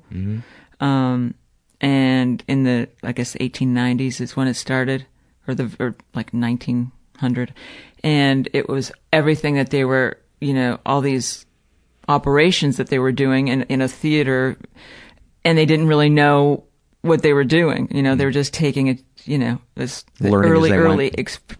Experimentation, and I was laughing because I thought, you know, and it's you know, it was kind of bloody, and and then I said, excuse me. I said, "What is wrong with us? We're sitting here eating spaghetti, and there were brains and blood everywhere. Does anything affect us? Because, you know, I knew I would probably be a lifelong carnivore when, in the middle of reading uh, Sinclair Lewis's book, The Jungle, I got up and made myself a pulled pork sandwich. oh, Have see, you ever read The Jungle? no, and I'm a vegetarian. Uh, it is the grimmest. It it it was informed by him visiting the stockyards Oh. at the turn of the century in Chicago, um, before there were any kinds of health controls Oh, and any kinds of lessening the barbarity uh, of it. And Mm-hmm. this book is kind of um, an expose uh, on that. Right. It's horrifying. Oh. And yeah, That'd be tough, but that sounds like it's kind of around the time period of the Knick. Was it like the 18? It was the late 1800s, Yeah, early it, 1900s. Yeah. right around that time. Um, I love on Sunday mornings uh, when my wife is already up and I get up later than her, and she's sitting on the couch, um, and I lay down and I put my head in her lap, and she strokes my hair and my face, and um, and maybe Herbert, our littlest dog, squeezes in behind my legs, and um, just that feeling of it just feels safe. Mm-hmm. It just feels safe. we uh, have a, a dachshund chihuahua, and he got, he when and I don't know why I think it's I mean to me it's funny if my boyfriend Garrett and I are in bed and we're about to have a tender moment or kiss, or he runs right in between us and actually gets his nose between both of us, between our mouths even, and I think that's about the best thing ever. I love it when he Ivy does that. Ivy does that. Yeah, Ivy? she's- What a great she- name. Mm-hmm. Yeah, she's beautiful and she knows it. And kind of dog? She's part long-haired dachshund, Mm-hmm. part uh, boxer, part sheltie. Oh. so she looks like a like a fox. Uh-huh. Oh, how like pretty. a tall fox. Uh-huh. And um, she will just butt into anything. She's constantly looking at herself in the mirror. Any reflective circus uh, surface has her nose prints all over it. Oh, Yeah, she she's very jealous of anybody giving me any kind of attention. oh, how, yeah, yeah, she's uh, she's a sweetie. Um, let's do one more love each. Um, is it my turn or your turn? I think it's my turn. Um, I love the feeling when it's really cold, California cold, and really windy and raining outside, and you can hear the rain just beating down on the roof. And I'm in my pajamas, and I don't have anywhere else to go for the rest of the day or night, and I can just feel nested mm-hmm. in my house. Gosh, I love that too. I, I, I feel like the rain sort of revitalizes me in a way, mm-hmm. and I like to get. I, you know, I think a lot of people out here are afraid of the rain, but I don't. I I get errands done and stuff in the rain because I just maybe because I you know grew up in upstate New York too. It's raining and snowing all the time. I just feel like I'm getting a jump on the day because nobody's going to do anything, and I'm not afraid of it, and so I'll get stuff done. So That's a good idea. I just love the rain. I never thought. I I love it too, knowing that our it's helping our drought and and how green everything gets in LA after after it rains, and it smells different. It's like it washes all that the smog out of the air, and all of a sudden you can smell plants blooming, and Yeah. things like that. Yeah, it's nice. Um, your Twitter handle is King Kightlinger. Uh Uh-huh. Um, should uh, do you want to give out a web? Oh, website? I have a a site. It's laurakightlinger.com, but I, I want. I'd like to put that under my fear. Um, Paul, this friend of mine is uh, saying, "Are you ever going to get ten thousand uh, Twitter followers?" And I said, "No." And I feel like I've been on this since it started. I'm at like eight thousand 700 or something. And so I, maybe I, people will jump on. I 'cause they ju- feel sorry for me. I What? just cracked it three weeks ago, maybe. That that, and I felt the same way. Yeah? I, I used to be like, every comedian has 15, 20,000. What kind of a fucking loser am I? that That's I- exactly how I feel. Um, Maybe we'll have a coming out party when you crack 10,000. okay, okay. But until then, you're dead to me. I know. I really don't exist till I'm at 10. Um, thank you so much. So King Kightlinger, and that's my dog, by the way. King is your dog? No, no, the, it's a picture of my, my dog on my Twitter thing. Oh, that's your. Uh, yeah, he's my dachshund chihuahua, and he's holding a Lexapro pen. he always takes my things. That is fantastic. Laura, thank you so much. I'm so glad we finally got to uh, to do this. Me too. I'm glad that I uh, was able to see you, and you're so doggone funny. Are you? Are, will you be at the uh, improv again soon? Um, maybe. I don't really book stuff. If somebody asks me to be a part of something, Okay. I go and do it. But uh, yeah, if you're ever putting a, a night together, I'd love to. Uh, Oh, excellent. Love to come. Good. Okay. Thanks. Thank you. Thanks. Many, many thanks to to Laura, uh, and be sure to uh, go follow her on Twitter at King Kightlinger, and Kightlinger is spelled K I G H T L I N G E R. Um, yeah, so much fun talking to her, and I hope you enjoyed that uh, awkward moment where she didn't understand what a facial was. Uh, and I hope uh, we didn't talk about show business too much. I always worry that. Um, let's just leave it at that. I always worry. There's no need. There's no need to even end that sentence. I always worry. Uh, before we take it out with a uh, bunch of surveys, I want to give some love to our sponsor, Harry's. Harry's has such great shaving products. Uh, I don't know about you guys, uh, but I am done going to the drugstore to buy shaving supplies, waiting for some guy to come grab a key and open the cabinet for what? To pay twice as much for a razor blade that you could get ordering online. I've tried Harry's products and they're fantastic. I got a nice, smooth, clean shave using their razors. Love their shaving cream super pepperminty. I just wanted to. I, I actually, for a second, thought about squeezing some of it into into my mouth. It smelled so good. But uh, to tell you more about Harry's, it's. Uh, it's just high quality stuff. They're uh, German engineered five blade cartridges, uh, no cuts or burn, quality guaranteed, full refund if you're not happy. Um, it's factory direct prices. There's no middleman. It ships right to your door. They sell their blades at half the price of the leading brand, and over a million guys have already made the switch, and thousands more switch every day. Why pay 32 bucks for an 8 pack of blades when you can get them for half the price at harrys.com? The Harry's starter set is a it's a great deal for just 15 bucks. You get a razor, moisturizing shave cream, that's the pepperminty stuff I was telling you about, and three razor blades. Uh, you know, Harry's doesn't like to discount because their prices are already pretty low, but we've worked out a special offer uh, for you guys. Harry's will give you $5 off your first order with promo code MENTALPOD. So stop overpaying for a great shave. Go to harrys.com right now. That's H A R R Y S dot com and enter code MENTALPOD at checkout. Uh, what else did I want to share with you guys? Was something I. Oh, you know, somebody shared something at a, at a um, one of my support groups and said I could I could share it with his his permission. Um, he said the worst prison I've ever been in is worrying about what you think of me. I was like, man, that is that is profound. And uh, and I told him that, and then I worried what he thought of me. Oh, dumb joke, dumb joke. Give me your surveys. This is oh, before I read the surveys, there's a couple of different ways you could support the podcast if you feel so inclined. Go to our website, mentalpod.com. I don't. I, I think this might be the guy that. Uh, I, I think he might. Uh, he might be either he.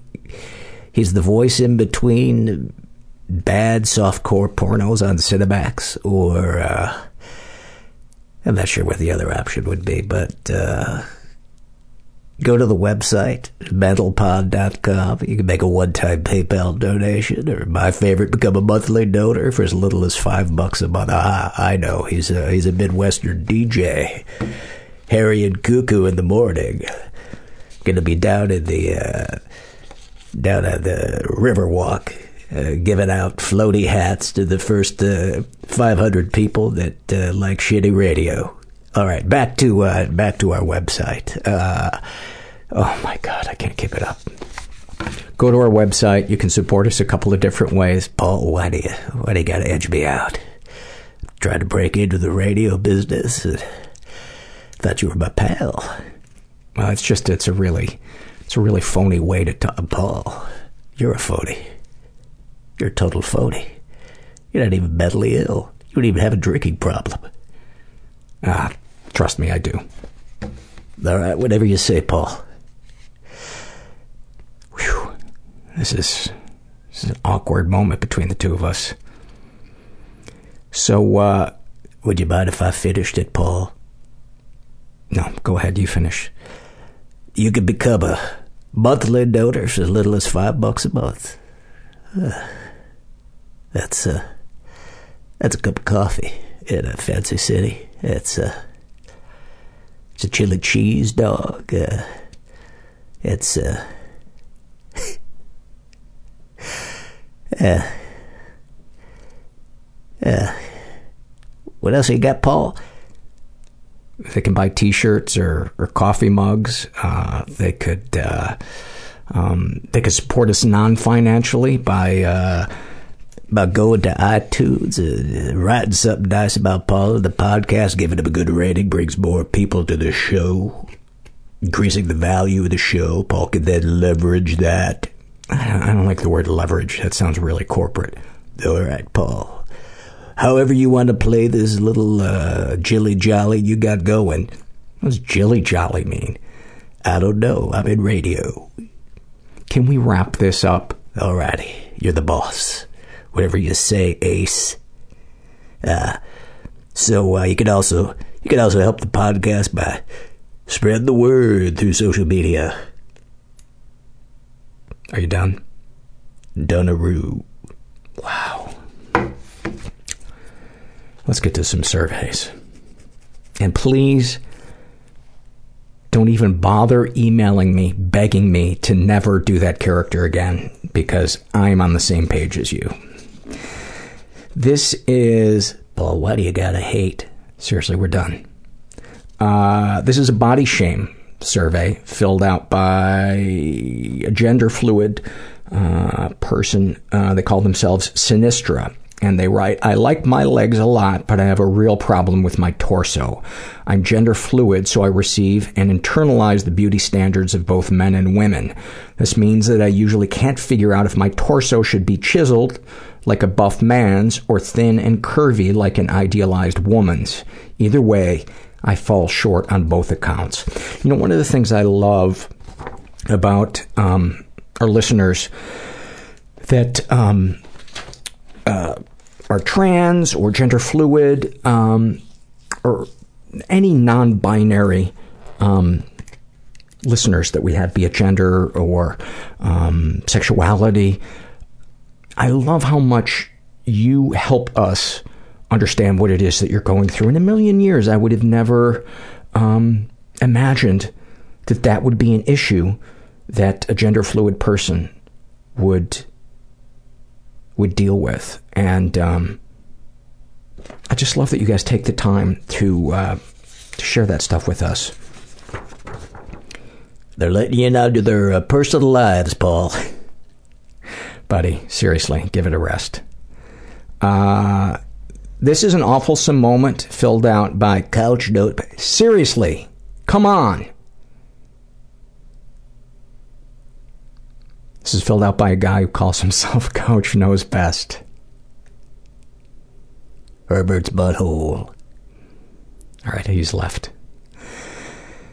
This is uh, this is an awful moment, quite fitting, filled out by a guy. I almost feel like that, like that hacky ventriloquist that keeps telling the dummy to not be rude. it's really what I'm doing. Ah, oh, oh. And yet I'm having so much fun. I think that trumps it all. Really? Fun trumps, fun trumps stupid. So if you think this is stupid and you want to email me, I've changed my mind. I now think it's awesome because I'm having fun and I'm smiling. So go fuck yourself. It's been a while since I said that.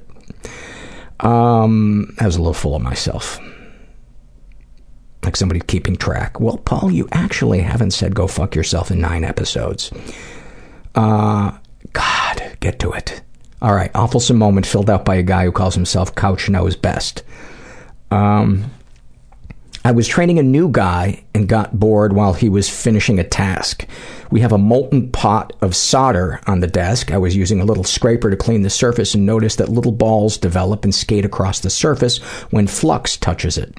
Uh, so I had the dumb idea to dip the scraper in a lot of the flux and put it in the solder, which, as I now learned, causes the solder to explode. It hit my trainee on the neck, giving him severe burns. So not only did I get written up, but I'm the co-chair of the safety committee. I hope your your coworker's okay though. But let's have a laugh at his expense. This was um, filled out by Dolores, and this is a struggle in a sentence survey, and uh, snapshot from her life. Uh, she has um, borderline personality disorder. And she writes, I'm in DBT to help with my uh, borderline personality disorder. My diagnosis has been the best thing that ever happened to me. For 29 years, I knew there was something different about me. The worst part was the constant feeling I had, which I repeatedly complained of, that, quote, it feels like I miss someone, but can't actually think of who it is. I now know that feeling to be the trademark emptiness associated with BPD.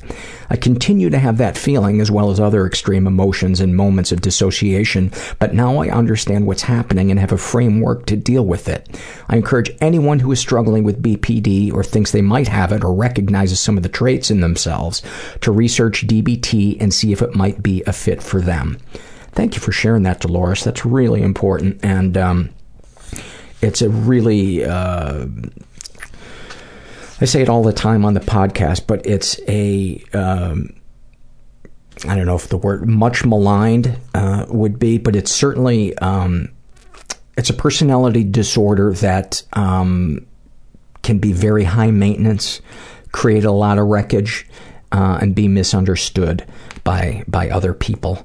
Um, and there's a woman who's the leader in um, a pioneer in helping people understand it. Her name is Marsha Linehan, and she's written written some great stuff about it, including um, a book uh, called uh, Dialectical Behavior Therapy. I'm not sure actually the technical name of the uh, book, but it's a way of expressing yourself and uh, to help you express your feelings, and for loved ones to um, to help you communicate.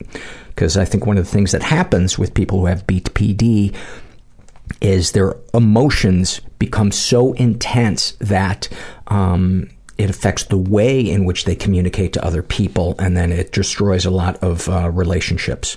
Um, all right, enough on that. This is a shame and secret survey filled out by a guy who calls himself the Frog. He's straight. He's in his 30s. He was raised in a slightly dysfunctional environment. Uh, he's never been sexually abused, but he has been physically and emotionally. He writes, My wife has hit me with a shoe in the neck, thrown things at me, and attacked me in the middle of the night. She stabbed me with a key several times and peed on the floor when she thought I was blocking her way. I was 20 feet away. I have ne- never hit her back or defended myself. When I pulled out pulled out my phone camera to record what she is doing, she starts narrating that I am the one doing the things she has done. She is totally in control of her actions and uses them to manipulate and control me. I tried to get out of the relationship, called the police one time, and got totally played by her and her lawyer. She convinced me she wanted to fix things. I'm not so sure now. Um, any positive experience experiences with the abuser. Yes, she is my wife. I love her. We have a child. I want her to get better for our son and for our marriage. We are seeing a therapist. Not much improvement yet. Darkest thoughts that she decides to leave the country alone and never contact me again. Darkest secrets I love sex with her.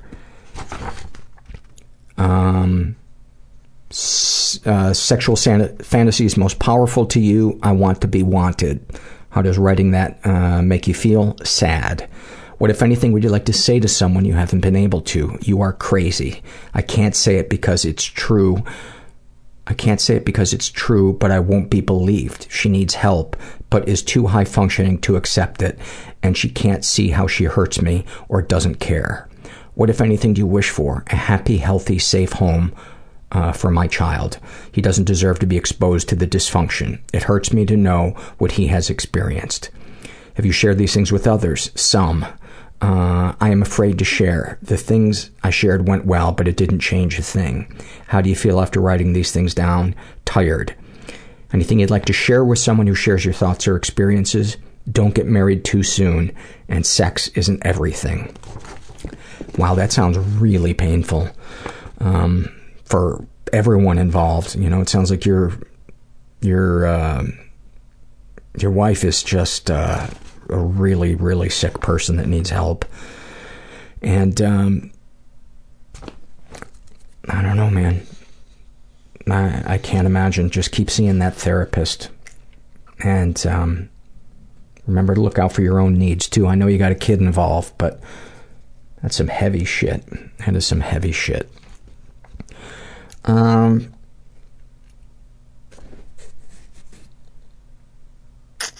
and you know, my first thought as I started reading that was, boy, that's ironic after reading the thing about uh, borderline personality disorder, because some people would read the description of your wife and say that sounds like undiagnosed, untreated borderline personality disorder. But I'm not a therapist, so uh, the fuck do I know? But I did one time uh, make a souffle while uh, trying to think of some. I did one time make a souffle uh, to a film starring James Belushi. This is an awfulsome moment filled out by Meggie. And she writes, A couple of years ago, I married my long term boyfriend. A moment of happiness that caused me to literally pinch myself during the wedding because I couldn't believe someone would love me enough to marry me. At the same time, it was a difficult day because I was missing my big brother who had committed suicide a few years prior after returning home from Iraq. My mother had also posed a problem, acting drunk and causing fights during the reception, crying about how my brother should have been there. She finally left the reception early, to my relief, and her friends who had accompanied her to the wedding promised they would see her home one state over. Later that night, my husband and I drove back to our hotel and entered our honeymoon suite. Atop the counter was a bottle of champagne and a sealed card from my mother propped up on the bottle. Stupidly, I opened it, shouldn't I have known better, and found a suicide note inside. I started to lose my mind and ran to my best friend's room where she, her husband, and my brand new husband called my mother repeatedly while I sobbed in my wedding dress on the hotel room floor. After many attempts, my mother picked up the phone and pretended like she didn't understand why my husband was upset. He threw the phone across the room and put the letter back into the envelope, and as he was doing so, out fell a Ben and Jerry's gift card with a note that said, "Because you wouldn't let me give you a gift." wow. Some shit you cannot make up. This is Struggle in a Sentence filled out by Fuck Bunny Librarian, and she writes about her depression. Uh, dysthymia. At the center of me is an abused, bloody dog who is curled up to die, but all anyone can see is the flowering bushes I'm hiding in. About her ADD, ADHD, if I stop adding new projects, then I'll have to face the fact that I haven't finished the last 50. Oh, man. Man, that is deep and so true. That I I relate exactly to that if you take away the starting new projects or did the other 50. That's not true. I've I've my house is a crime scene of unfinished projects. Um, about her PTSD, feeling happy is scary because it means any second someone's going to hurt me. Snapshot from her life. Oh, this is dark. Standing in a store during the holidays and hearing the 12 days of Christmas come on the overhead speakers, and all I can think about is how my mother's, quote, true love gave her a bullet to the forehead, on the 12th day of Christmas. Wow. Thank you for sharing that stuff. That, um, whew. And she writes, come to Seattle so I can hug you and take you to coffee. I would love that. Um, this is a shame and secret survey. This is filled out by a woman who calls herself "I'm not a princess. I don't need you to save me." Um, let's see. She's tw- in her 20s. She's straight. She was raised in a stable and safe environment. Um, ever been the victim of sexual abuse? Some stuff happened, but I don't know if it counts. Uh, she doesn't specify. Not sure if she's ever been physically or emotionally abused. Darkest thoughts. I have extensively studied the most effective suicide methods. Darkest secrets. I logically know my brother sexually abused me from 9 to 12, but I feel like it's not really sexual abuse because I almost enjoyed it sometimes. I've never told anyone that. More than once, I purposely tried to act, quote, sexy to get his attention. Sometimes it ended up in penetrative sex, but mostly it was me jacking him off. We had anal sex once when I was 10, uh, Uh, 10 or so, and all I remember was how badly it hurt. My brother showed me how to masturbate, and sometimes I still think of that. To which I want to say, all of those things that you felt back then and now are completely normal. They are a healthy response to unhealthy things that happen to you, and it's no reflection on who you are sexual fantasy is most powerful to you. Uh, I end up watching porn where the woman gets angry at the guy for not pulling out or when the condom breaks or something. No idea why, but I always gravitate towards it. Bonus points if the video shows the woman getting angry. What, if anything, would you like to say to someone you haven't been able to? To every guy I've ever fucked, I'm sorry I always cry. I don't mean to, and I don't know how to stop it. Um, that's one of the reasons why I wanted to read this because that is a hallmark symptom of PTSD from sexual trauma. And I really, really encourage you to find a mental health professional to process this with. Um, check out the Rape and Incest National Network. Uh, their website is rainn.org, and they are a great resource. It doesn't matter how long ago something happened to you, um, it doesn't matter if it's something that was uh, it has nothing to do with pro- the prosecutability of something they know how um, how much this stuff can wound us and they can help you recover um, or at least get you pointed in the right direction help connect you to, to people who can if they can't if they can't do it um, have you shared these things with others? Oh, fuck no, I haven't shared this. Uh, how do you feel after writing these things down? I kind of want to throw up. Anything you'd like to share with someone who shares your thoughts or experiences? It's easier to be honest and ask for help as it's happening rather than decades later. Trust your instinct, it knows when something is wrong. And it is never too late to get help. It is never too late. You know, I waited 30 years, and um, that's that's how long it took for me to feel like um, I don't know. But it's never too late. It's never too late. This is a happy moment, thank God. Filled out by Sunshine Lollipop. she writes, I had one of the best therapy sessions today. I talked about a secret I've been holding in for a couple of years that had been weighing down on me. I got some really good feedback and guidance from my therapist. When I left, I felt so much better than I had since, like I got the, than I, so much better than I had since, like I got the greatest present. To be at peace and let myself start forgiving myself. I felt freedom to start moving on. I got in my car, turned on my music, and the first song that came on was Three Little Birds by Bob Marley. I felt like it was the universe applauding my small feat and letting me know that, quote, every little thing is going to be all right. Uh, I felt so awesome. I love therapy. Oh, you know I love getting emails or reading surveys like that. It just makes my day.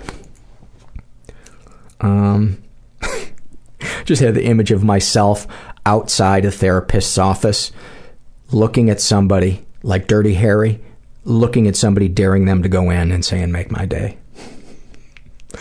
Uh, this is filled out by Murphy, and this is a struggle in a sentence. And she writes about her anxiety, uh, her social anxiety. You see a room full of people. I see a room full of opportunities to embarrass myself. That's a great one. About her ruminating, she writes, I still feel really bad about that stupid thing I said. Maybe I should call and apologize. It's only been 10 years. I still, I still ruminate about a shit, about shit more than 10 years ago. This is an awfulsome moment filled out by uh, brain farting name creator, and uh, she writes, uh, searching p- for pornography to masturbate to, only to stumble upon the first, quote, older man, younger girl video you watched as a teen, exploring a fantasy that had been created by a combination of daddy issues and sexual assault. Followed by both appreciating how far you've come and also questioning oneself for still being in the position of finding the same video years later and then coming to it. Wow. Thank you for sharing that. That is that is awfulsome. This is a shame and secret survey filled out by a guy who calls himself Barry Glib. He's straight in his 20s, was raised in a slightly dysfunctional environment. He's never been sexually abused, but he has been emotionally abused. He writes, I had a friend who was very narcissistic, although I didn't want to be friends with him right away because of his racism and sexist views. Eventually, I felt like I needed to hang out with him a lot in order to, quote, make him better. He would criticize everything I did, down to my mannerisms, appearance, and anything I did that he could think was, quote, beta, as in not being manly enough. I assume that means like as opposed to alpha, as in an alpha male. Uh, after the death of my other best friend, I latched onto him because his grandiose sense of self esteem seemed to be some kind of stability in my world. Darkest thoughts. That the thoughts I had during my psychotic episode are actually true. That reality really is a simulation. That everyone knows what I'm thinking all the time. And that love is something imaginary that the devil came up with in order to lull me into a false sense of security darkest secrets. During my psychosis, I urinated on a public building, rooted around for cigarettes in front of families at a park, was extremely close to stealing a van with the keys still in the ignition, chased after a car in a suburban area, and was scared that God needed me to molest children in order to get to heaven. It was shortly after one, wondering this that I decided to really try and get better, as I felt that I was close to doing something illegal and extremely immoral. Wow, that is heavy. Um, sexual fantasies most powerful to you. I get off on thinking about dominating women, but them want but them wanting it or eventually coming around to liking it. I like the idea of being absolutely in control of a woman. Also, I kind of enjoy the idea of mother or daughter incest as well as men transforming into women. Sometimes I have violent fantasies of killing all other men, especially ones who are bigger or more masculine than me, so that I can have their women. I feel a little bit creepy admitting that I enjoy what I do and would be extremely embarrassed if anyone found out. I feel an uncertainty uh, that my deep sexual thoughts bleed into real life, and that if someone like a coworker found out, I'd be fired and made to feel ashamed. What, if anything, would you like to say to someone you haven't been able to? I wish I could write a kind of suicide note without committing suicide. Like I could sum up everything good and bad that has happened and say goodbye to everyone, putting a wistful spin on all of our relationships. Doing that now and then having to spend time with them would probably just be awkward and I feel like would be a really shitty conclusion. You know, my thought as I read that was it, it, support groups are kind of like a minor version of that, but without um, the shitty conclusion. You get to open up and you get to tell people how I feel because everyone else in the support group is doing it. So it's not like you're in a bar talking about sports and then all of a sudden you, you know you lean over to your best friend and say, you know, your friendship moves me deeply. Uh, it, it, kind of uh, support groups are great because there's a, a, tone set in them that makes it easy for those kind of conversations and that kind of emotional language to uh, to flow. What, if anything, do you wish for? I want to be content with my world. I wish that I didn't have to second guess every minute decision like having a bath or drinking milk on the off chance that it is immoral. I wish I could connect with people like I do when I'm drunk, but with the rationality of when I'm sober. Uh, have you shared these things with others? Sometimes, but nothing sexual. I'm very squeamish when it comes to sexual stuff. Probably because I want to pro- project an image of being somewhat in control of my emotions and feelings and my deep fear of being creepy. How do you feel after writing these things down? A little more level headed and actually kind of happy. I feel like now that my fantasy is expressed online, I can kind of let go of it and just be me comfortably. That's awesome. Is there anything you'd like to share with someone who shares your thoughts or experiences? We all have a hundred thousand acres in our heads to keep to ourselves. You don't have to worry that other people will think you weird for thinking thoughts. You can't blame the neurons in your brain for connecting into logical pathways. Well put. Thank you, Barry. Thank you very much for that. Um, this is a happy moment filled out by Kiko. Kaiko. Um, she writes, Today I did crow pose for the first time. It's a yoga pose where you balance on your hands while your knees rest on the backs of your upper arms. For months and months I practiced, always falling right back down on the ground. But today I tried again after a nice long warm up. I looked ahead, breathed steadily, brought that second knee up, and held my body in place for three whole seconds. I came back to my feet and stood up with a huge grin. I was in my bedroom alone, so no one was there to see it, but I immediately started laughing and congratulating myself out loud. That is such, first of all, that's awesome, and it's, uh, um, you just paint such a great picture, but that is like one of the greatest examples of self care, the payoff of self care. Yeah. Uh, yoga being the way to, to care for self and then the the moment of happiness she got as uh, seeing herself progress. This is a struggle in a sentence survey filled out by Cindy87, and she struggles with bulimia, depression, and body image issues. And snapshot from her life, she she writes, um, "Wake up, promise myself that I'll be productive today, binge until 11 a.m., realize that it's almost noon, so start purging, collapse on sofa for one hour, promise myself that I'll get some work done in the afternoon, binge again, then purge, it's already 4 p.m., try to work for two hours before family members come home. Oh, man, sending you some love. Really, really encourage you to um, find a support group for eating disorders or find a therapist that specializes in it. This is a struggle in a sentence filled out by a guy who calls himself Sharpie Maker or Sharpie Marker. Uh, about his ADD, he writes, My brain took five shots of espresso and went for a swim in a stormy ocean. That's great. About his anxiety, it's 8 p.m. Sunday night, and tomorrow is the first day of ninth grade at a new school. I feel that way all day. Wow, that is so descriptive. That is a special kind of stomach ache. Sunday night. Sunday night. Before the first day of school at a new school. Holy shit. This is um, from the Body Shame survey, and this is filled out by a woman who calls herself uh, Cuddles on Cuddles. And she is. Um, She's in her 20s. She writes, I've always looked different than everyone around me growing up. I was a black female growing up in the suburbs of New Jersey. My hair was different. My skin color was different. I was five foot six at 12 years old. And, oh yeah, I was 195 pounds. I never noticed how fat I was until this guy I had a crush on told me I looked like 500 pounds of chewed bubble gum. I was 13. Jesus. I suddenly noticed I stood out in a bad way. I hated everything about my body, except my tits, which I still love. I especially hated the way my fleshy thighs rubbed together when I wore shorts. I still do to this day, and I rarely wear shorts, or pants for that matter. Because I just refused to accept how fucking fat my legs are. Of course, I started starving myself at 13. Maybe some people are, quote, good at being anorexic. I think I'm actually just too extroverted and promiscuous, or maybe manic to be anorexic. That only lasted a few years. At 16, I dabbled between flat out starving myself for days and binging and purging for days.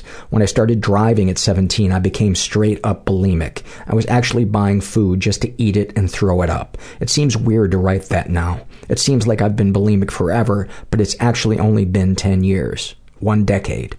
Lovely. I'm almost 28 and have had an eating disorder for 14 of those years. For the first time ever, I'm doing pretty well. I haven't binged or purged in 93 days. That's the longest I've gone since I, quote, switched over to the dark side. It's funny when I look back at it. Anorexics are usually reserved with their food and with their life. Bulimics are usually outrageous with their food, i.e., eating whole cakes and pizzas together, uh, and in their life. So that's why I call it the dark side. Anyway, I'm starting to accept my body. I'm super pretty. People tell me that every day. I still love my tits, and now they're pierced so they're even better. Since gaining some weight back, I've even grown an actual black ass. I still do hate my thighs, though, and I always want to lose weight. I don't want my tits uh, to shrink, though, so it's always a dilemma. But they say body image is the last thing to go when recovering from an eating disorder, so maybe one day I will appreciate my legs. After all, they carry me everywhere. I can even run pretty fast. But for now, I'll continue hating parts of my body and loving other parts and continue the road to recovery. Thank you so much. That was so moving. And what I really loved about it is it gives such such an accurate depiction of how confusing and um, unpredictable recovery can be. That it's so much of two steps forward and one step back, and um, and that it's just a daily, just one day at a time, just a one day at a time thing. But thank you for that. This is uh, from the What Has Helped You survey, and this is filled out by a um, woman who calls herself I Need to Move Out. Uh, she's a teenager. She's um, 18 or 19 and her issues are depression, anxiety, and an alcoholic brother. And what helps her deal with them, support from friends, family, and my therapist. In parentheses, she's great. Uh, what have people said or done that have helped you with your issues? She writes, I was going through a really rough patch with my alcoholic brother when I was in high school because he was in and out of hospitals and rehab and living at home. I had one friend who always asked about him without me having to bring it up. I was so grateful to her for that. Sometimes I didn't want to talk about it and I would tell her that and she wouldn't push me at all, but most of the time I did want and need to talk about it, but I felt selfish and awkward bringing it up on my own. I made clear to tell her that I liked that she brought it up because it gave the opportunity to vent or move on. Years later, a friend of hers at college had recently been diagnosed with depression, and she came to me to ask how to be a good friend to her struggling friend. It made me so happy to tell her to just be the friend she had always been to me, to check in on her and figure out how often she wanted to be checked in on. That's beautiful. That is that's a happy moment right there. This is a struggle in a sentence fill, filled out by um, a teenager. She calls herself eating alone, and about her anxiety, she writes, "I have trichotillomania. I pull out my eyelashes and eyebrows. I consider consider myself quote lucky because I don't pull the hair on my head. Now being in a new college, I sit alone in the dining hall, pulling out my eyelashes. What makes me stop is the thought of people thinking I'm picking my nose. Ha ha.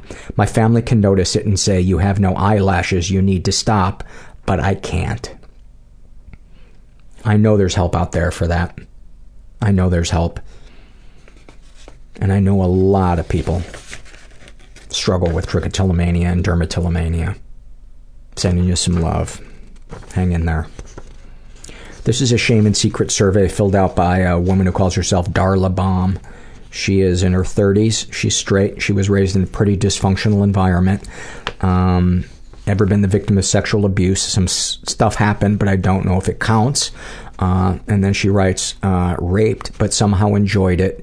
Uh, got my first STD from it. And I assume that what you mean when you say somehow enjoyed it, meaning that there was physical pleasure in it. And that is super common. Your soul and your body, and I'm sorry for being on my soapbox because I say this all the time, but your body and your soul can experience two completely different things um, in the same moment. Your body can be enjoying pleasure while your soul is uh, is not and is horrified or frightened or numb or dissociated. Um, she's been emotionally abused, but she does not uh, go into de- detail about anything. Darkest thoughts. I want to die of cancer so I don't feel pushed to kill myself. Darkest secrets. I have given herpes to at least one person. Uh, my mother used to masturbate in front of me. Uh, sexual fantasies most powerful to you. Rape and domination by others. How does it sharing that make you feel? I feel acknowledged. What, if anything, would you like to say to someone you haven't been able to? Uh, I have herpes somehow, even though I was scared of sex and always used condoms until age 36. I am positive I will die alone and possibly of suicide, though I want children more than anything and to be loved. Uh, what, if anything, do you wish for? Love. Have you shared these things with others? I have a therapist. I've been seeing her since age 24. She knows everything. How do you feel after writing these things down? Light. Is there anything you'd like to share with someone who shares your thoughts or experiences? Open up, learn your emotions, and connect to them, and be vulnerable. And uh, any suggestions to make the podcast better? She writes, No, I feel like I found my people. Oh, that is so touching. Thank you.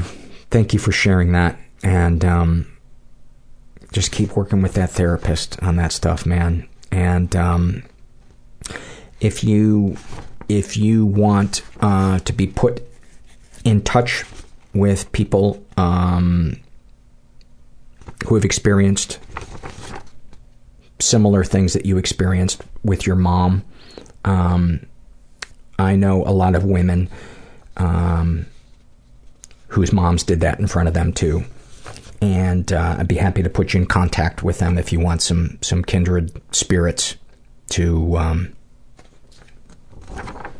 to open up with and maybe to feel less alone. Um, this is an email that I got. Um, it's really a happy moment to me, and she she says I can either call her Steph or anxiously awaiting updates on Herbert's asshole. Um, Paul, love the intro to episode 264. I really, really needed to hear your quick summation of the passage you're reading in A New Earth. Um, my 17 year old came out to us as trans last October, and although we are completely supportive of our child, we are completely heartbroken and petrified to release our sweet kid into a sometimes savage world. Our child is still presenting as male, but has slowly uh, begun to tiptoe out and has been wearing bright pink nail polish to school. I asked today if anyone has said anything about the nails, and he told me that some hick had asked him if he'd, quote, gone gay. My kid answered it was a Super Bowl bet gone bad, and the other kid responded, good, otherwise I would have to take your fucking head off. Oh my god, Paul, he hasn't even come out yet, and he's already being threatened. My worst fears realized. Anyway, this has sent me into a tailspin, and you can see how your message of living in this moment rather than catastrophizing the future was something I needed to breathe in tonight. And this is the part I love. Tonight, my kid is fine. Tonight, my kid is in a home full of people that love and accept him unconditionally. Tonight, there is safety and peace. Thank you for bringing back uh, to mindfulness I guess we'll deal with the future when it gets here. Thank you. Thank you for sharing that. It's so awesome to see parents supporting their kid. Um, this is a struggle in the sentence survey filled out by a woman who calls herself Andy Pandy. And about her sex addiction, she writes My bipolar borderline personality disorder makes me want it all the time, and I cut so that I do not cheat. about having OCD. She writes, controlling my surroundings as if that makes me feel any less like a psycho. Masturbating seven times a night until it hurts, then checking my windows. Man, it sounds like you are in a lot of pain. A lot of pain. There's a ton of help out there for um, the things that you're struggling with. And um, just know you're not alone. This is a happy moment filled out by, I know we've read a survey of hers before, Six Piece Chicken McNobody. How do you forget that name? Um, and this is a happy moment. She writes, I was around 17 and had been feeling really low, so my boyfriend took me to the beach, which is always a good bet with me. He says bookstores or beaches are always a safe feel better for you. Uh, a safe feel better for you. Uh, my depressive episodes can get pretty intense, and that whole week I had stopped being depression numb and started being depressive, intensely sad. He was making every effort to cheer me up, and we stepped into the water together, him chattering away about something for the sake of distracting me. I only made it rib deep before a huge fish came flying out of the water and smacked me across the face.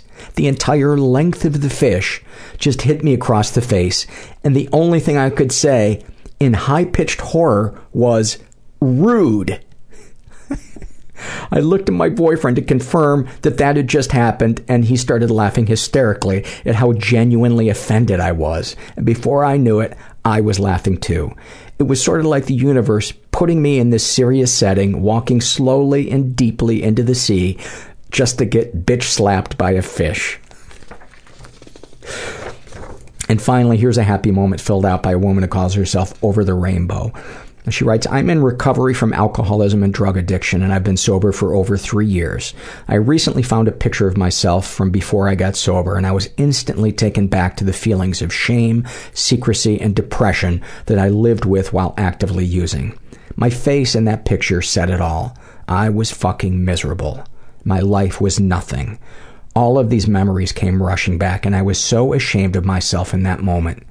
But I stopped myself from falling into the self pity trap because I am not that person anymore. I love myself, and I'm happy for the first time in my almost 27 years on this planet. I realize that each and every one of my negative experiences and feelings shaped me into the woman I am today. I am happy I suffered the way I did because now I can use those experiences to help others recover. I love myself and my life today. I love that I found a solution for my disease and I don't have to suffer anymore. It feels so fucking good to be able to write this and actually mean it. Okay. How do you how do you how do you not end on that? I know I say that all the time, but there's I just one of my favorite loves is when you guys give me a happy moment or an awfulsome moment or something and I just know right away that that's that's when I'm going to end the podcast on. And then when I read it I just there's a feeling of completeness. Like like it's like it's just the perfect note to to end on you know? It's um this is going to sound cheesy, but when I read the surveys, I feel like a conductor and you guys are writing the music for it and I just get to kind of witness it passing through me um, and enjoy it even when it's painful. You know, enjoying that might not be the right word. Be moved by it. Um, You're just such an important part of this podcast. And um, I can never thank you enough. If you're out there and you're feeling stuck, I hope this last 122 minutes has reminded you that you're not alone and that there's hope, there's help, it can get better and you don't have to figure your entire life out right now. You just have to take it minute by minute. And um, yeah, it can get better. It can. And uh, thanks for listening. Everybody I know is bizarrely beautifully Everybody I know is bizarrely beautifully fucked up in some weird way. Bizarrely beautifully fucked up in some weird way.